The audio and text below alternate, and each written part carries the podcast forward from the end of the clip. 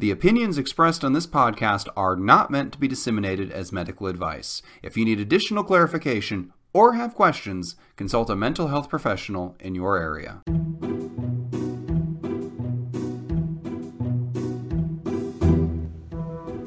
Hello, and welcome to 10 Minutes to Save Your Marriage, the podcast where me, James Breakwell, a comedy writer, and Steve Olivas, a psychologist, solve your marriage problems in 10 minutes or less. Yeah. How are you doing today, Steve?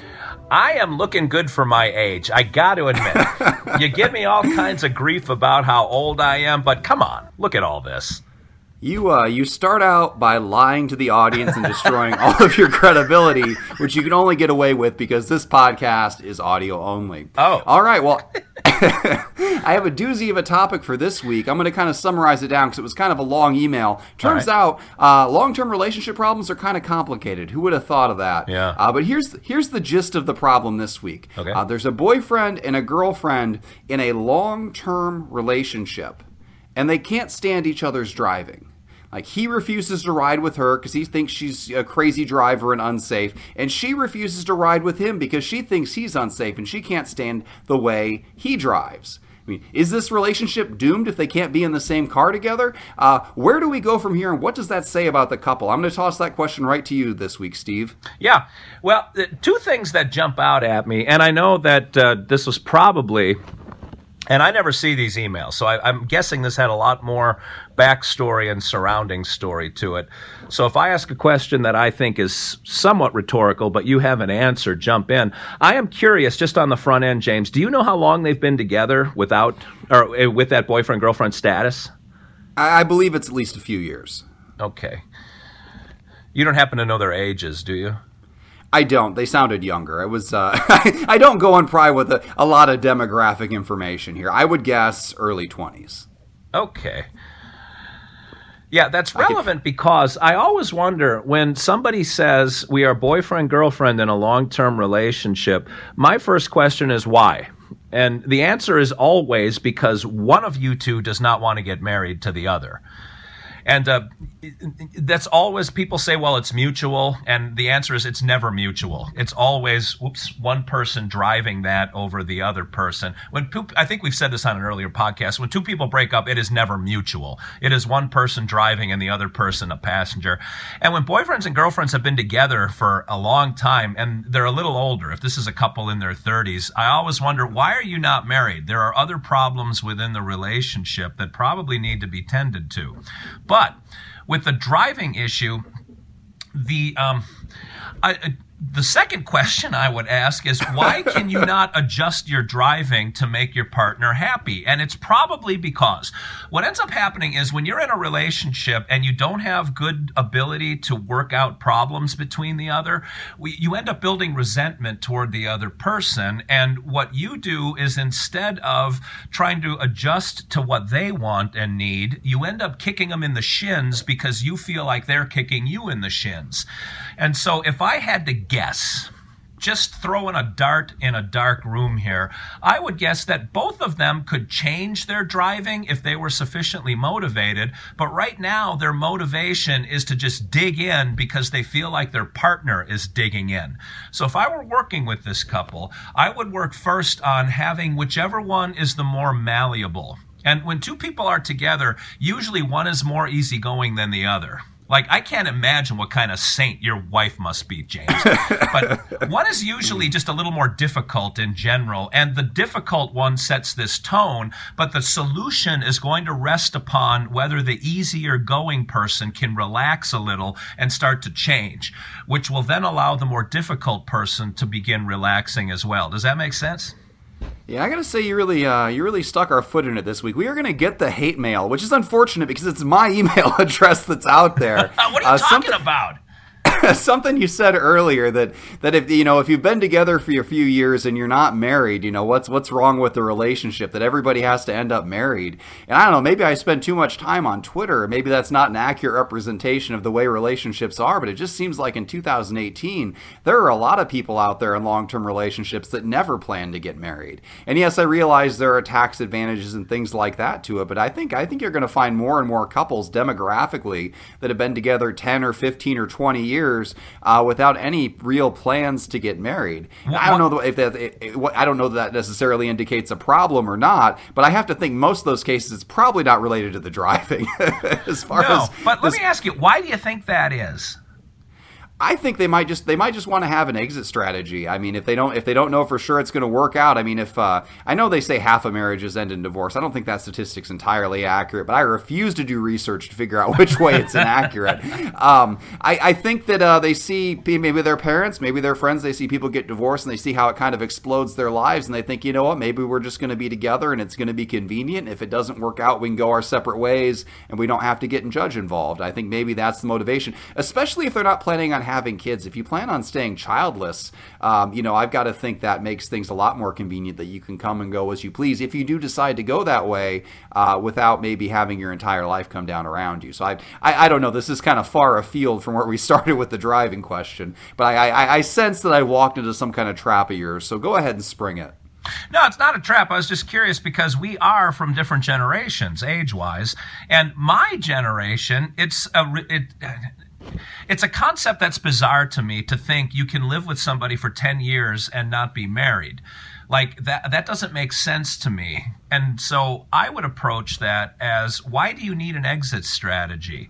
Like, uh, and does that create a little bit of tension in the relationship, knowing that you two have nothing at stake here, and at any one time you could kind of fold your tent and walk off? There is something that is I don't know. There's something that's sort of intimate about the commitment that you make that we can't end this thing without it being a disaster. So we're going to do everything we can to keep it together. And maybe that is, is changing a bit in the younger demographic. So I was just curious about your point of view. Yeah, and I think it, it depends geographically too. I know in the Midwest it's very common that you get married right out of college. I know when I got out of college, I got married right away. You know, I was smart enough. I, if I don't lock this in now, my wife is going to wise up and she's going to find somebody else. So, so we got married a couple months after college, and we were engaged in college. But we had so many weddings those first few years after yeah. college from people who met in college because you're around a bunch of other single people yeah. your own age, and then it really tapers off. Uh, but I've heard, I don't know this firsthand, but on the coasts and in the bigger cities, I've heard people wait a lot longer, that they're in their 30s before they get married, that it's much more common for that. Uh, and around here, typically, if you wait, uh, at least, you know, anecdotally, just the people I know, it tends to be the only people who wait. It's usually not by choice. It's usually the, the people I know, at least, they're not like, well, let's let's just live together for 10 years first. Generally, it's if they didn't get married right in that first rush uh, out of college, then they kind of spend a lot of years on online dating, which seems to be a lot more hit or miss. Yeah. Uh, it's uh, it, it's a battlefield out there. I'm, I'm very glad um, I, I got uh, paired up the easy way rather than having to go that route because it sounds pretty perilous. But back to the this specific question, uh, you've you've kind of lo- offered the big existential analysis of the problem. Let me offer some practical solutions. they could take the they could take the bus together or the train. They could bike. oh, if they, if they're of means, they could hire a a chauffeur. A I mean, there, rickshaw, there are yeah. solutions Ox here where cart. they could Okay. they could be in the same household and not have to uh, and not have to have one or the other of them drive. Um, I don't know why. Uh, well, I, I have to think though that the unsafeness is probably a bit of a hyperbole on both of their cases. I mean, if you if you drive for there, there are very few people I've ridden with over the years who I legitimately thought I was going to die riding with them. Like my grandmother was one of them. She was still driving into her late 70s or early 80s, and she's up there in northwestern Iowa, a section of Iowa called the Iowa Alps. And it's Oh. just this you think of Iowa as being flat, but Yeah. it's not. And there's a section up there that's just super hilly. And there are roads that curve with no guardrail with 80 or 100 foot drop offs on the other side. And she's just whipping around those things without looking. I realized years later she can barely see. And it's just like if if you if this letter or if this email were written about my grandmother, I would say absolutely you should be concerned. Now, thankfully, her keys have been taken away since then. Uh, so so I suppose there are cases, but I think if you're young, I mean, I. I've got to think the risk of actual death. If you're a competent driver who can pass a driver's test and who knows how seatbelts and airbags work, I, I've got to think you're probably not going to die driving with them. But then again, I'm not the one getting in the car, so maybe I'm not qualified to make that judgment. Well, this is probably you're. I, I think you're right that it is hyperbolic, but this is the mountain that both of them will defend to the death. And that means that neither one is going to budge, even though they both have the capacity to budge. You can change your driving if you know it'll make your spouse or your boyfriend or your girlfriend happy. So the question is always, why are you not doing that? And it's probably because you feel that they will not change to satisfy you. So why the heck should you change to satisfy them? That's why I always think the solution is in the easier going of the two of them. All right, so there you have it. Your, our solution to this relationship crisis is one of them needs to be a better driver or at least a more compliant driver with the wishes of the other one, or take my solution and get a chauffeur or take the bus. Either way, I think we can save this relationship if we go one of those routes. And we are just a hair over the 10 minute mark. Yeah, we did good. Uh, I, yeah, I know we always call this 10 minutes to save your marriage, but I mean, it's 10 minutes of knowledge and one minute dicking around. I mean, that's just kind of how this thing works. You got you can't you can't get all knowledge in there all the time. It, it would be too overwhelming. Uh, but I think I think we did good today. Do you have any closing sl- uh, thoughts, Steve? No, but uh, well, yes, I do, and that oh, is that it always takes one person to start to give in order for both people to give, and so every couple, and you've been married long enough to know when you have to negotiate, one has to give a little, and it's usually the easier going one that will blink first. And don't take that as a loss; take that as a long-term victory. All right, there. look at Steve spinning defeat into victory, which is what he does on our other podcast, Wrong and Wronger, every week. He's very used to coming from that position. So thank you for joining us for another week of 10 minutes to save your marriage. Uh, please email us your long-term relationship issues. It does not necessarily have to be a marriage, like right. tonight wasn't a marriage. It can be boyfriend, girlfriend, coworkers, siblings, parents, child, anything Absolutely. like that, and we will take a crack at it in 10 minutes or less. Uh, email those uh, relationship issues to uh, to me, James Break Breakwell. My email address is jamesbreakwell at explodingunicorn.com. That's exploding unicorn with the E. And you can, as always, you can follow me on Twitter and message me there. It's exploding unicorn without the E on Twitter. Uh, thank you very much for joining us this week, and we will see you next week where we will try to save and or ruin another marriage. Thank you very much.